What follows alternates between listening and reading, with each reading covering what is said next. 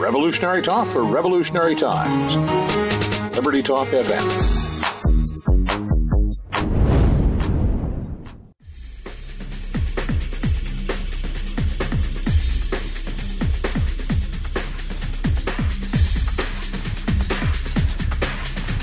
Good morning. Welcome to Medicine on Call.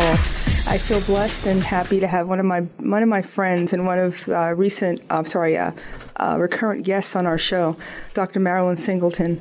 Um, she has written an amazing blog that I wanted to discuss because we've talked a lot on the show about healthcare, but the social issues in our country are actually just as important because I believe that they bleed into our healthcare system, and we're going to discuss that I'm sure, at length on the show. But Dr. Singleton is a board certified anesthesiologist. Um, she's also a board of directors member and president elect of the American Association of Physician and Surgeons. I'm sorry, Association of American Physician and Surgeons. Um, she graduated from Stanford, earned her MD at UCSF Medical School, and she completed two years of surgery residency at UCSF, then her anesthesia residency at Harvard's Beth Israel Hospital. And while still working um, in the operating room, she attended UC Berkeley Law School. So she's uh, done a double uh, yeoman's work here, and she she's also a, um, a constitutional. Uh, she's a lawyer and focuses on constitutional law and administrative law. Um, she interned at the National Health Law Project and practiced insurance and health law, and she teaches in recognition of elder abuse and constitutional law for non lawyers. And this is a person that understands health and the law. And as we discussed before on the show, not they don't always mesh, um, but it's nice to have a voice of reason. And in honor of Black History Month, I wanted to have somebody, a voice of reason, on to give a different perspective because we always talk about various months to highlight what makes us separate and what makes us unique. And I think we should take a look at this because the way that it's been, uh, I guess, highlighted, the, the, the Black History Month, I'm not sure it's such a positive. And Dr. Singleton, first of all, let's what's your thoughts on Black History Month? Let's let's do the broad view first. Is it a positive or is it a negative in terms, you know, on balance, in your opinion? Certainly, these days, there's nothing any of us could ever do about getting rid of Black History Month. But frankly, I feel like having this whole month designated to separate out black history. Mm-hmm. Well, I think there was a time that it was very useful. I'm one for people blending in society and not having separate groups. But this tends to be an American thing, like we have Nurses Week and mm-hmm. Doctors Day and now Doctors Week and I guess people just want to feel good about themselves. and there is no question that the whole Black History Month thing was necessary at, uh, to let people know that there is a history in this country that sometimes is completely ignored. I think what started to bother me about it was the focus seemed to change. I remember when it began, people were telling these great stories mm-hmm. about black folks that made something of themselves or did something exciting or whatever. Mm-hmm. And now we don't seem like we hear those stories anymore, or they don't want to treat all opinions equally. Well, it was just like the Black History Museum that, or African American History Museum that opened at the Smithsonian, and they didn't have Clarence Thomas in there. Exactly. Hello, just because he was a conservative. I mean, when you start doing things like that, then you really kind of ruin the concept. If you're really going to do black history, well, don't start doing the same thing that they claim was done to our regular history, where you start blotting out certain people you don't like. It's that so it, when it becomes a political thing, then I think you've spoiled the reason for having the Black History Month in the first place. I absolutely agree with that. And it's become a, a study in victimhood. As, as everything, everybody's a victim. Every, every mosaic piece in our country because there's no longer a melting pot. It's like a mosaic at this point. Everybody's clamoring to be the biggest victim, and nobody wins when you do that because it just makes people separate and not speak their mind and not learn from each other.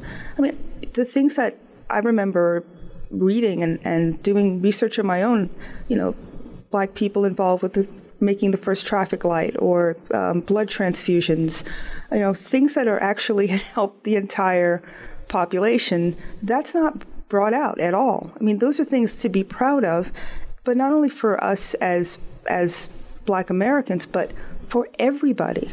Instead of everybody thinking that all you can do is play basketball and uh, you know sing rap, which is not the norm, it gives people a broader perspective.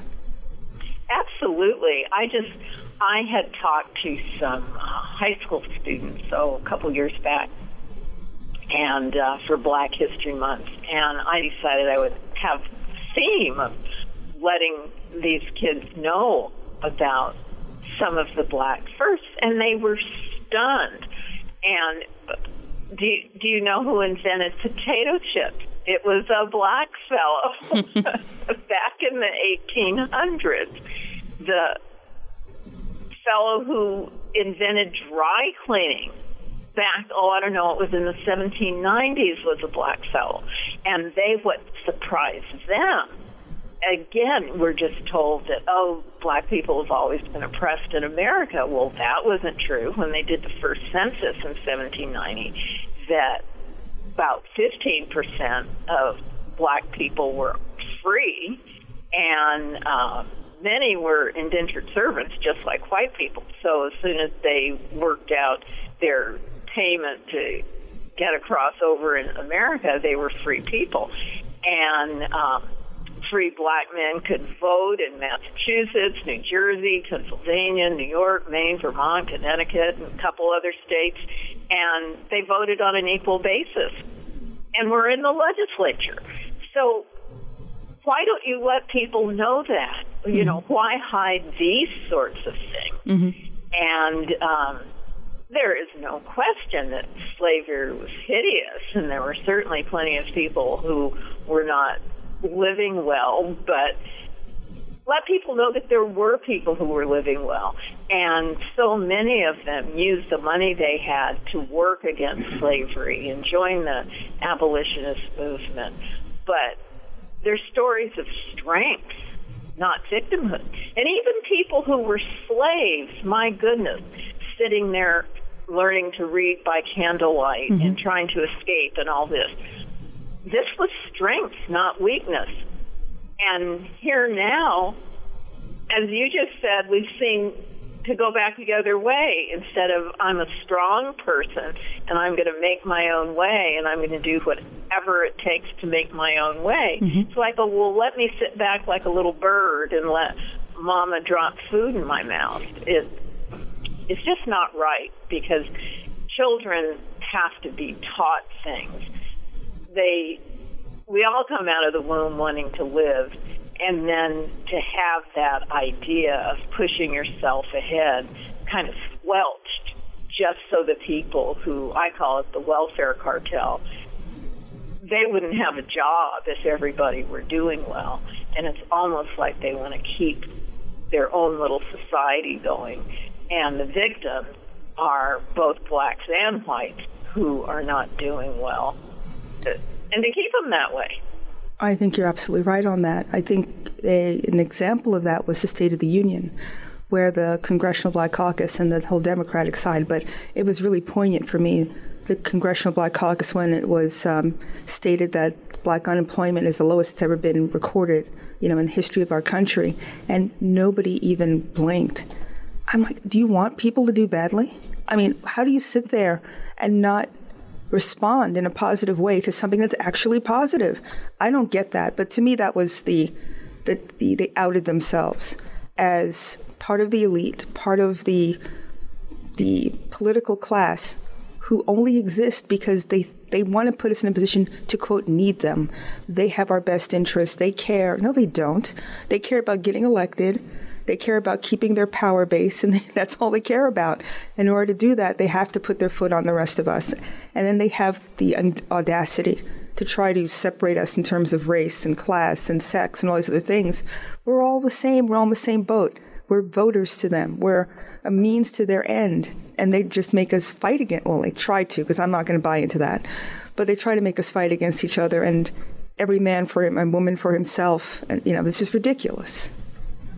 Oh, it, absolutely. And what you say about trying to pit people against each other, and that's all it is, and claim that all you want is, oh, let's everybody get along. Well, mm. why don't you start by setting a good example rather than always coming up with something negative, always coming up with something specious to say about people. And I think, boy, if we worked like that in our everyday lives, we wouldn't have a society. We would all be at each other's throats day in and day out. Uh, can you imagine if you had a workplace where you're upset about one thing and you sit there like a child with your arms crossed and rather than, well, let's talk about it. What, what, did, maybe I blurted something out. Maybe I said something that I didn't know that I say. What was it? Talk to me. you mean like an adult? this is this is everywhere though. It's I, I mean it, it's pervading relationships. I mean, we have this Me Too movement that's going on where men are afraid to even they they need chaperones now in meetings because they don't want to be along alone with a woman. This is this has come to well, a point that it's kind of scary. Well, as someone who grew up in the age of feminism and seeing women advance through the years, when I went to medical school, it was a big deal. We had 12 women out of 132 in the class. And I was the only woman in my surgery internship class. Hmm. but I think it's changed. Half of medical school are women. Hmm. Women have a presence and a huge presence in society. And to hear the, again, complaining like a victim rather than saying, okay, here I am. I'm the boss. Act like one.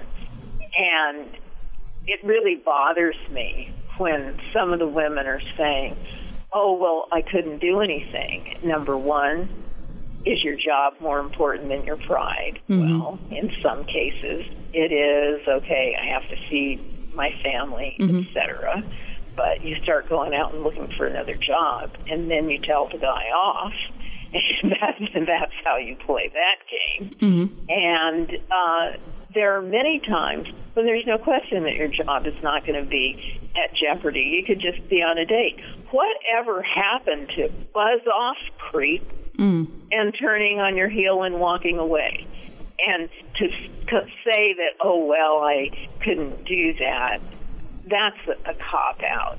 And I just think this whole thing victimizes women rather than telling women, "Come on, be strong." I, it, it, it's all in how things are presented. There's no question that there's uh, women's issues, but approach them from a stance of strength, exactly. not a stance of weakness. And you'd be amazed what you can get away with. And I even laughed. I my husband had to go to the doctor, and our regular doctor is a man, but he was gone, so it was a woman doctor filling in, and I I told the lady at the desk, well, I don't know, me too. Should I have to go in there as a chaperone? I don't think she thought it was funny. you are in California, so you got to take that with a grain of salt. On that note, let's take a break. You're listening to Medicine on Call.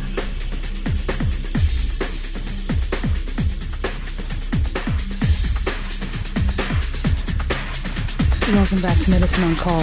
We're speaking with Dr. Marilyn Singleton, um, a friend and somebody that I respect highly. And we're having a conversation today. Uh, you know, we're telling the truth, actually. I think we've been beaten down with this, uh, you know, virtue signaling, social justice warrior mindset of if you have an opinion, you need to keep it to yourself because someone's going to come after you. But the truth doesn't matter. I was just the last eight years have been an, an interesting time to live. I mean, we were told that we've moved, we haven't moved forward as a country. We're just, you know, we're like we're back in the 1950s. Nothing's changed. I beg to differ. My mom used to have to, you know, go through the back door and not be able to try on clothes when she lived in um, North Carolina. To a child that went to Princeton as a doctor and is now a radio show host. So I don't see that from a, doc, a dad who came over from the Caribbean and built his own business and went back and retired. It's all about work. That's my frame of reference, and not being a victim and not letting somebody else define you. It's it's interesting to me when I it, I went to law school when I was in my 40s and in a constitutional law class. I listening to 22 year old kids who've been indoctrinated was I always found fascinating, and the teacher was really good.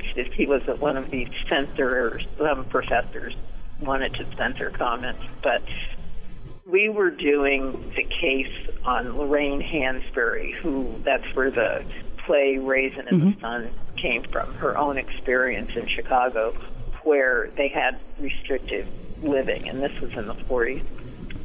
And uh, so her case went to the Supreme Court, and they said, no, you can't have restrictive covenants, and people can live where they want to live. And one student says, well, black people just didn't have any money and, and this, that, and the other. And I turned to her and I said, excuse me? and then I gave her this list. That's like Madam C.J. Walker. Mm. She was a millionaire in the ni- early 1900s. It's like, goodness, black people have been making it for years, and I and I I, I didn't, I you know was civil, but I'm thinking in my head, where were you educated? You think you're so smart, you're in a top tier law school, and you don't know anything and don't have a lick of sense. And um, I just think of of I look at my grandfather just in a small town in Ohio. It, this was so amazing. I went back there. I had never been to Lima, and I thought, well, I guess I should go see his grave. And there's a center in Ohio named after him, the, Bradfield Center. And it's one of these places that does help for people needing jobs and a place for kids to go after school, teaches them how to use computers and that type thing. And it's gotten bigger and bigger over the years. And the man who was the head of the Bradfield Center, he told me where the cemetery was, and he said, well, and the black side is over such and such. So I go there, and the lady just said, "Oh, Dr. Bradfield, uh, he's up here." And he was so revered, even though he was black, he was buried on the white side of the cemetery up on a hill. Hmm. So I, it was kind of like, guess what? You can break through, and this we're talking 1937 or eight when he died, mm-hmm. and I just think about how good work, being a good person, a competent person, and no matter what your level of education, just be a good person and do your job and people will respect you. It, you just see it over and over and over.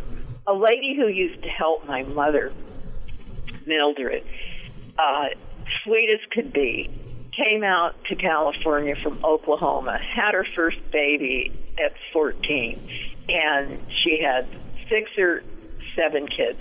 But Mildred was amazingly good at her job.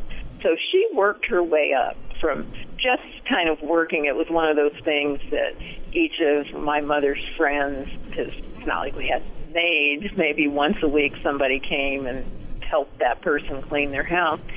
Well, suddenly by the time Mildred retired, she had worked her way up to be the head maid down at the Naval Officers Club. You know, so it's like even with a job that somebody might think is a lowly job, if you're good at it and good with people, you can make it. I, th- I think that's the most important thing that you said, really. It's about working. It doesn't matter what you do, whether that's a street cleaner, maid, teacher, doctor, it really doesn't matter. It's doing the best that you that you can do for your, your ability and to do it with intention and to do it with respect for yourself and other people. There's no civility anymore. This the the progressive side talks a lot about civility. These are the most incivil people, if that's a word I've ever heard. They call people names, they come after people, they threaten people, and yet they call themselves um, you know, victims and being bullied, and they're the ones doing it. I think we're, in, you know, we're in definitely in Orwellian times where it's complete, uh, you know, doublespeak, and we, it's cognitive dissonance everywhere. I mean, did you hear the um, the, the thought process now in, in school that they're going to ban the word of use of best friend because it makes people feel excluded. And they make people sit in, you know, pre-assigned seats in the lunchroom so nobody's left out. This is this is like social engineering 101, but all it does is create divisiveness and loneliness, and that's one of the things I think that make people feel badly about themselves and they need to lash out. You know, you have safety in your harbor of people who are like minded and think like you do, and you hate everybody else who's other. And that's the problem with the society, but you can divide and conquer that kind of folk really easily. Mm-hmm. And and of course, that's probably the reason it's being done. If you have people all divided up mm-hmm. and make people think that something's wrong with them, I mean, I, I just don't get it why people don't see that once you're categorized off into a little group, that little groups, there's something negative about it. That why do you need something special? It must be because there's something wrong with me. And that's human nature. And certainly everybody knows the psychology that of throwing off onto somebody else what's really wrong with you. Mm-hmm. You blame Projection. the other person. Yeah. And this is just what's happening more and more and more. And it's it's sad. It's just plain sad. And uh, there's so many stories of people who use their independence and they use their smarts and and uh, get ahead. Even many moons ago, people of, uh, who have various problems, let's say. Mm-hmm. And look at even Helen Keller, my goodness, somebody who's deaf and blind, and they managed to do something with their life. And it it's stunning. Now, granted, some people might have good parents and, have other things that help propel them, but that's no guarantee. If you're told that something's wrong with you and you can't make it, then guess what? You won't because that's how you've been brainwashed. You can also see this. I don't know if you read the article of the I think there was a child who had a science project, and I think they had to withdraw it. But the conclusions were that that black students are their IQs are lower. They're not going to succeed in in uh, in you know post high school, uh, you know, college and and the world basically. That's mm-hmm. the mindset. That's totally false. You're making total generalizations and blanket statements but it's almost a self fulfilling prophecy because now you're getting kids out of school who can't do math, who can't, who don't know their history, who can't form a sentence properly. Texting is an issue where kids can't even spell. So, is this a self fulfilling prophecy where people are being educated basically out of the mainstream and not given the skills so they can do the things that we just described? most people who are successful don't go to college. They actually are self starters. They start their own businesses. They're entrepreneurial. That's that's been my um, my frame of reference and my assessment. College isn't for everybody, but we have this mindset that it's well, you belong to this group, so you're going to struggle, and then the person internalizes that and they struggle. It's all framing. I think you're absolutely right. We just need to get out of the box of what you look like is equal to what you are, your character. It's not the same. just listen to Martin Luther King, right? Content of character, not color of skin. And we've moved backwards in that regard. It's, we, and we have, and it's very sad because people came so far and uh, it's it's like with any group that you're unfamiliar with. And eh, you know, people from Appalachia, people think, oh well, they're dumb hicks. Mm-hmm. Well, that's not true. and you meet a person from Appalachia and find out they might not have gone to college, but boy, are they bright and smart and managed to get themselves out of some hole or mm-hmm. they're very clever, whatever that many times it does take interacting with other people and slowly but surely people were interacting more with each other and it's almost like when some of these so-called leaders saw people advancing and interacting mm-hmm. and getting along it's like oh what can we do to stop that yeah. we can't have people getting along yeah ah, and it's it's it's, it's almost like it's a uh, it's very organized between all the talking points are straight through from the politi- politicians to the Hollywood types to you know the people on the me- you know mainstream media talk shows they're saying the exact same things if you ever just flip stations to these things it's the same talking point and it's coordinated I think people, if they would just take a step back from the emotional, and it's all about emotion. Once you have your emotions ginned up, your common sense really goes out the window. And if we can just take a step back and really get to listen to somebody, not talk at people, but listen to them, I think that would be a great step forward in breaking through this this haze that we're in. On that note, let's take a break, and I want to get your response when we come back. You're listening to Medicine on Call.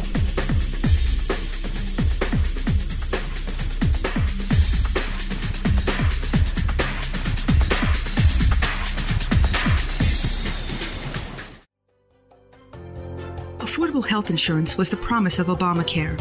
But for many, the government mandate caused more problems than it solved. This is Dr. Elaina George from Medicine on Call, and I want to tell you about a truly affordable alternative allowed under Obamacare Liberty HealthShare.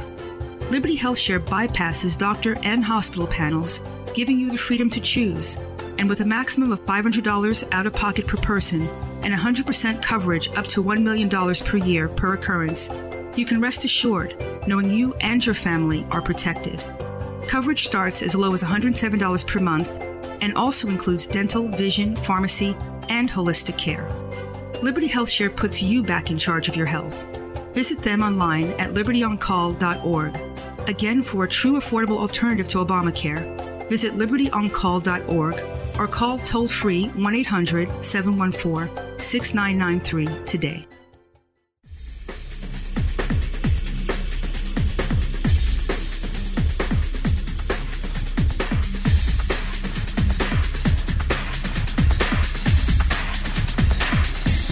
Welcome back to Medicine on Call.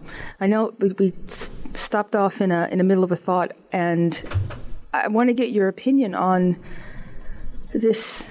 It's like a psychological warfare that we're going under. Your reality doesn't matter. It's what I say is real is real. You know, sec, you know, your biology is irrelevant. So you can be a woman biologically, but you're not really. And it's just also it's confusing. And I've just taken a step back from it all. What's your opinion on this? Is this a concerted effort or is this just, I don't know, random? I think it's an effort. Nothing of some of the bizarre goings on can be random. I must say, you know how you can take a symbol and that anyone can identify with. When you come on an airplane with a peacock and say this is a comfort animal. what does our society come to? and expect that everyone else should set, step aside while you have bird guano all over the airport, all over people and they can arrive at their destination smelling like poop. now, you tell me where have we come? We're, we're dropping pretty low. and be indignant if they're told, no, we don't want bird guano everywhere. Someone needs to be an adult and say no. I mean, this is it's out of control. I was telling my producer in the break. If somebody says now that they're trans ageist. You have you heard that term? No. Okay, he's going to be appalled. But this guy molested a 12 year old, and he said that in his mind, he's a trans ageist. He thinks of himself as a 12 year old boy, so it was okay. This is what you get when you encourage and let this thing go to the natural endpoint. It just gets more ridiculous and insane. Oh, yeah. That's stunning. That's stunning. Stunning. Well, it, it's well, it certainly began way back when when we started thinking of the term moral relativism, mm. and that's where it got to. Well, if it feels good, do it. And uh, at first, it used to be if it feels good, do it as long as it doesn't hurt anybody else. It's like, okay, fine. Now it's just if it feels good, do it, and we will come up with an excuse mm-hmm. why you should be able to do it, even though it does hurt other people.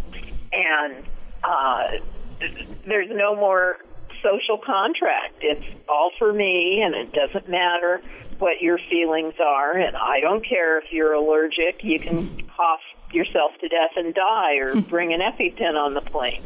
But I'm having my peacock there, mm-hmm. and and and then want to sue somebody because you can't have it. Common sense would tell you you can't bring a peacock on a plane. It's it's it's outrageous. We were at some store the other day, and somebody had a dog that had one of those uh, therapy dog things on there, and the dog was totally unruly. And it's like, this isn't any therapy dog. This is just their unruly little dog they wanted to bring along. And it's, it, it, sadly, it ruins it for people who are trying to do things the right way. Isn't that the case? It's like the stamp of that same mentality throughout. Uh, you know, the it, it pervades everything all of a sudden. This whole me- memo issue, you know. Oh. you make up a memo, just make it up, and you're just supposed to put it out there. It's there's no rule of law at all, and it's relative, as as you just described. It's okay for one side to do it, but not okay for the other, and it's complete hypocrisy. I mean, and everything. Every time you turn around, something's hypocritical.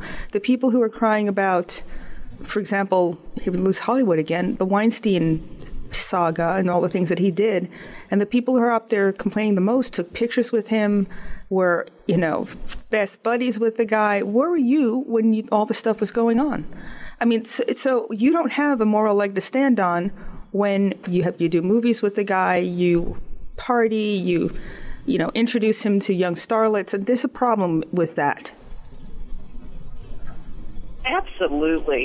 It's I find it amusing. It's like they've been caught. I remember remember after I don't know one of these shows that I stopped watching years ago, um, where Oprah Winfrey gave some speeches like "Oprah for president, Oprah for president," and then somebody put out a bunch of pictures of her hamming it up with Harvey Weinstein. Mm-hmm and suddenly says, "Oh, I don't think I want to do it." It's yeah, like, yeah, you don't want to do it because I'm sure you've been cuzzling up to a whole lot of people that you wouldn't want to come out, and you had to have known. And I'm so marginal as far as Hollywood. I mean, I'm certainly not part of all that, but I live out in L.A. and there's certain things that quote unquote everybody knows. And yes, it could be rumor, and certainly by the time it gets to me, it's rumor. Mm-hmm. But even if it's rumor, excuse me, if you're in a position to actually know about these things, is well, why don't you investigate a little? And it's like, no, I don't want to investigate because I want to be his buddy, and Mm-hmm. I don't want to know the truth. And even after I know the truth, I'm still going to be his buddy because guess what? The advancement of my career is more important than saying, you know, you're a pig, and I don't want to deal with you. Well, it it takes moral clarity, and not going for the easy easy thing, you know, getting the part or getting elected to and and staying in position of power when you know things are going on and you don't speak up and you just, you know, shove it under the rug. This is where we're at. This is not just it's everywhere. You know, you're looking at the political system. Let's go to our healthcare system. The Affordable Care Act had nothing to do with healthcare. If you really wanted to help people on the on the stressed end of our society who didn't have access to health care. It wasn't this bill or this law that would do it. I think you should have just expanded Medicare and Medicaid and, and get a catchment for the people who have catastrophic illnesses and can't afford it instead of upending the entire thing and, and transferring the wealth from working folks to the government and to the insurance industry. I mean, but, you know, follow the money, who stands to gain? And it, that's like the mantra everywhere, right? Just look at the Absolutely. motives. It's, you know, it's not what you say; it's what you stand to gain behind the scenes. You know. That's right. That's right. This whole, I think, more and more people, excuse me, have become aware of the. It's really you. You hate to sound so conspiratorial, but uh, I guess what it is that the motives behind not just Obamacare, but many other pieces of legislation where the true motive is to control mm-hmm. and to get more government control in your life. And as we've all seen, once you get this control, it's very hard to get rid of it. There's so many things that once you get it, you can't take it away. One of my pet peeves, and I hope your listeners won't think I'm a hideous person, but it's what's happened with food stamps. It used to be you use food stamps to go to the store and buy some food that were necessities for your life, to feed your children, to feed yourself. Mm-hmm. And there's no question that there are people who can't afford to feed their kids when I was in college, I worked in Vista and we distributed free government food, which of course is hideous food. It was all fatty, peanut butter and all this, but a whole other story. But nonetheless, there's people who need food. Fast forward 40 years, you can't go to a Jack in a Box, a Kentucky Fried Chicken, and any other fast food outlet, you name it. And what is the sign in the window? We take EBT. Mm-hmm. In other words, food stamps. I just don't think that's right. That if you've got $125 of government subsidy to help you buy food, should you be buying Kentucky Fried Chicken with it? Jack in a Box it just something about that just doesn't strike me right. Mm-hmm. You should it it should be basics what you're using that money for. You could blow through the whole $125 if you go to KFC or Jack in the Box a few times. Then what happens to the rest of the month? So I to me I think that's wrong that you should be able to use food stamps and um and Jack in a Box. It just doesn't seem right. But well, they've actually expanded it. You can use them. I've heard people using it in strip clubs and uh, gambling and all sorts of things. It's it's an underground economy, you know. And I'm with you on that. First of all, the food quality needs to be better. No GMOs, organic, in my opinion. And actually, the government has come up with a, a, a new theory about how we can change the delivery system. They're talking about um, having, you know, those food delivery systems where you get a monthly um, at home delivery. Well, half Yeah. of the monthly money would be used for that. So people would actually have food, you know, the basics, the staples delivered to their home, and that would be half of what they get per month. That guarantees that it's not going to Kentucky Fried Chicken and other places that actually, from a health perspective, is just completely toxic. And people would actually have a higher standard of nutrition. That's a great idea, but I would hope that they would raise the quality of the food that they're delivering so it can't be just crap you know it has, needs to be organic it needs to be gmo free but that's another another topic but that's an interesting mindset because it takes some of that power away from bad choices. And they're not even bad choices. I think they're cheap choices. You know, it costs more to eat healthy in our country than it does to buy a, a McDonald's or whatever the, the fast food thing. A 99 cent burrito is a lot cheaper than buying kale. And that's a problem, and that needs to be addressed as well.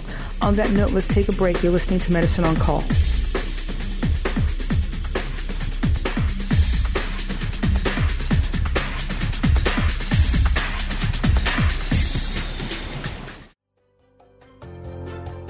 Health insurance was the promise of Obamacare.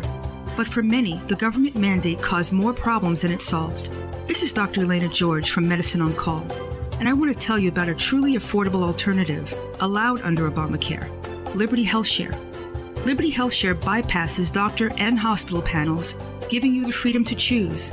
And with a maximum of $500 out of pocket per person and 100% coverage up to $1 million per year per occurrence, you can rest assured knowing you and your family are protected.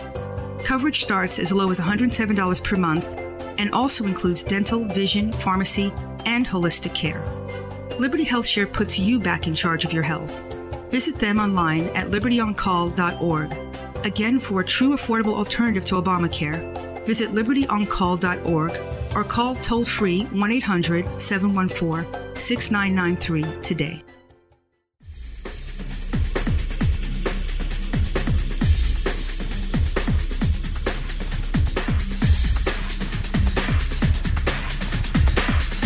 Welcome back to Medicine on Call. My guest today is Dr. Marilyn Singleton. She's the president elect of the Association of American Physicians and Surgeons, one of my favorite organizations. And again, it's just such a pleasure to have you on. It's like talking, having a great conversation with a with a best buddy here. So thank you again for taking time out of your schedule to be with me on the show today. It's always a pleasure. So, from your perspective, I mean, we talked a lot about various social aspects of our country. How does, you know, I think that this has had a, a, a, chilling effect really on the delivery of our healthcare system. And in your piece, you talk about people not accessing it because of perceived biases. You know, not having a doctor that really respects you because you're not of their, you know, you're not of their race. Uh, not trusting the doctors because of things that went on historically, like the Tuskegee um, experiment. And if you can tell our listeners who don't know what that is, that would be, I think, an educational point. Okay. Back after penicillin had been discovered, so we're talking in the 30s, uh, they were trying to decide, the government was trying to decide if penicillin would cure syphilis and what stages you could cure it. Syphilis has three stages, and by the time you get to the third stage, where the uh, uh, what I because it's not really a bacteria, it's something called a spirochete gets in your brain, and there's changes in your brain. There's nothing you can do about it then, but syphilis is totally curable in the first and probably early second stage these people were known to have syphilis. They found black men, brought them over to Tuskegee Institute, and divided them up. Some got penicillin, some didn't. And so the group that didn't went on to get tertiary syphilis when they knew that penicillin cured syphilis it was appalling and these types of studies of course you ethically can't do. When they start drug studies and it's obvious that the person who got the drug is leaps and bounds ahead of the people who don't get a drug. They just have to stop the study because ethically you can't deny people the drug. Well many people know about the Tuskegee study and it's certainly been um, TV movie has been made about it, and certainly people in the South remember it. And so many times now, certainly older black folks, when they go to the doctor, in fact, when I was in medical school, one of the questions that we were told to ask people, have you ever been told you had, quote, bad blood? Because that was the term they used to describe syphilis back during the Tuskegee study days. And were they still remember this and wonder that if you give somebody a drug and very quickly say, well, here's a drug we've been trying, they're going to focus on the word trying, like, are you doing an experiment on me?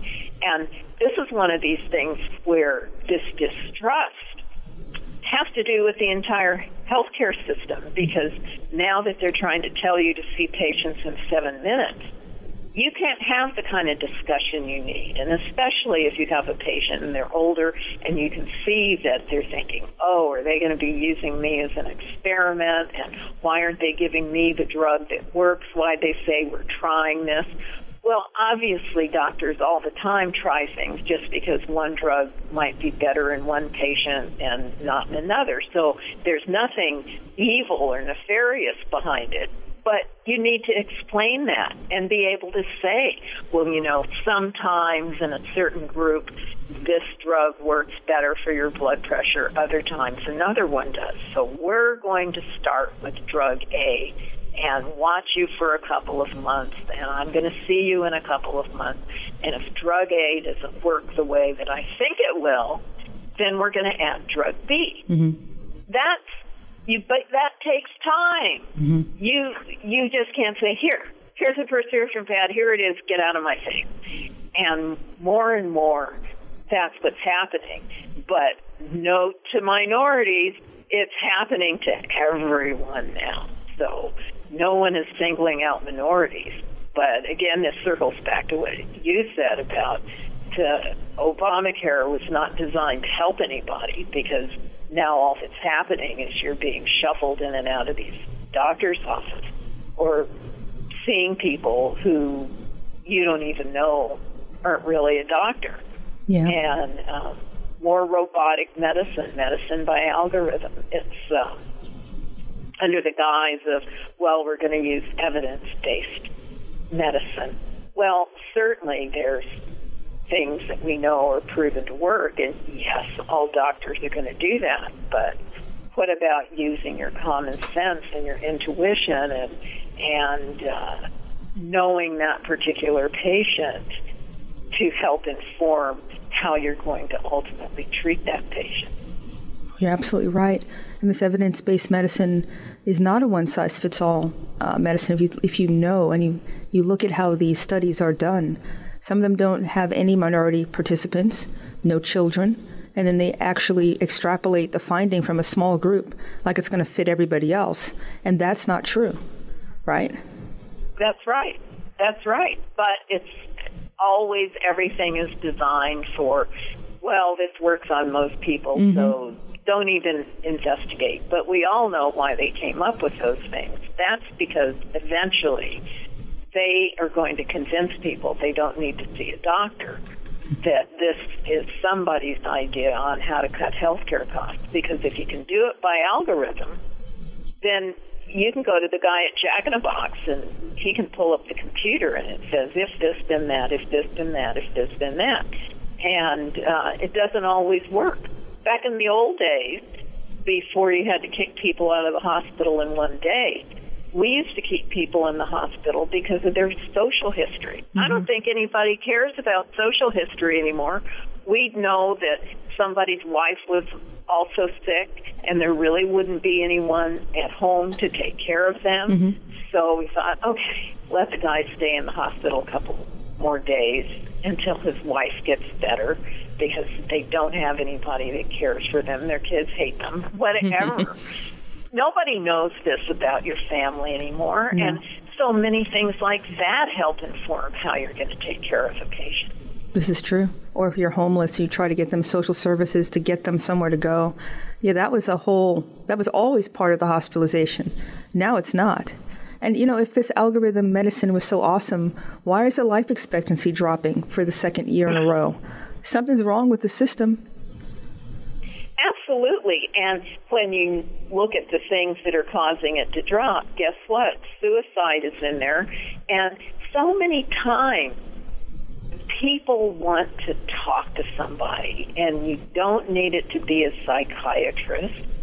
Uh, and you hate it to have to be the bartender, and that unfortunately is where people are going because to soothe their troubles, get a drink, and the bartender will listen to you. Well, that's what doctors used to do. Mm-hmm. But it's it's crazy to me, Dr. George, how this was allowed to happen and I think doctors, we doctors are at fault to a certain degree because we have to learn to put our collective feet down and mm-hmm. say, no, we're not going to take it. We're going to spend time with our patients and guess what? We're going to get paid for our time. And we're going to give patients value for their time because we know what they want. They want someone to listen. I couldn't have said it better. His value based medicine is not listening, it's the opposite.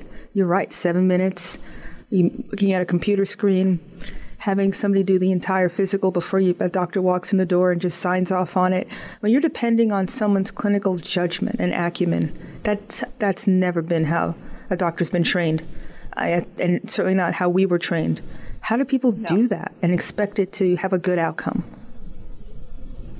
I I don't know. It, it circles all the way around to how we began, and it begins with brainwashing people basically mm-hmm. and telling them that this is the way it is. And if you're told it often enough, you believe it.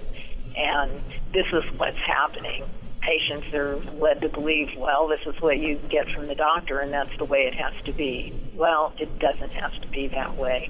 And um, I'm not wishing anyone ill, but if you're sick, go see Dr. George because she'll spend some time with you. I appreciate the plug. And Dr. Singleton, if you're living in California, no question on that. I want to we're about to end the show, but I wanted to congratulate you on, on being the president elect of the Association of American Physicians and Surgeons. And I look forward to working closely with you and just being a resource for you, anything you need. Thank you again for coming on. Um, how can people reach you if they need to in this last second that we have? Um, go to aapsonline.org or you can reach me directly at Marilyn M. Singleton at gmail.com send me a note. Thank you so much and happy Valentine's Day. Same to you. bye bye now. Bye bye. Thank you for listening to Medicine on Call.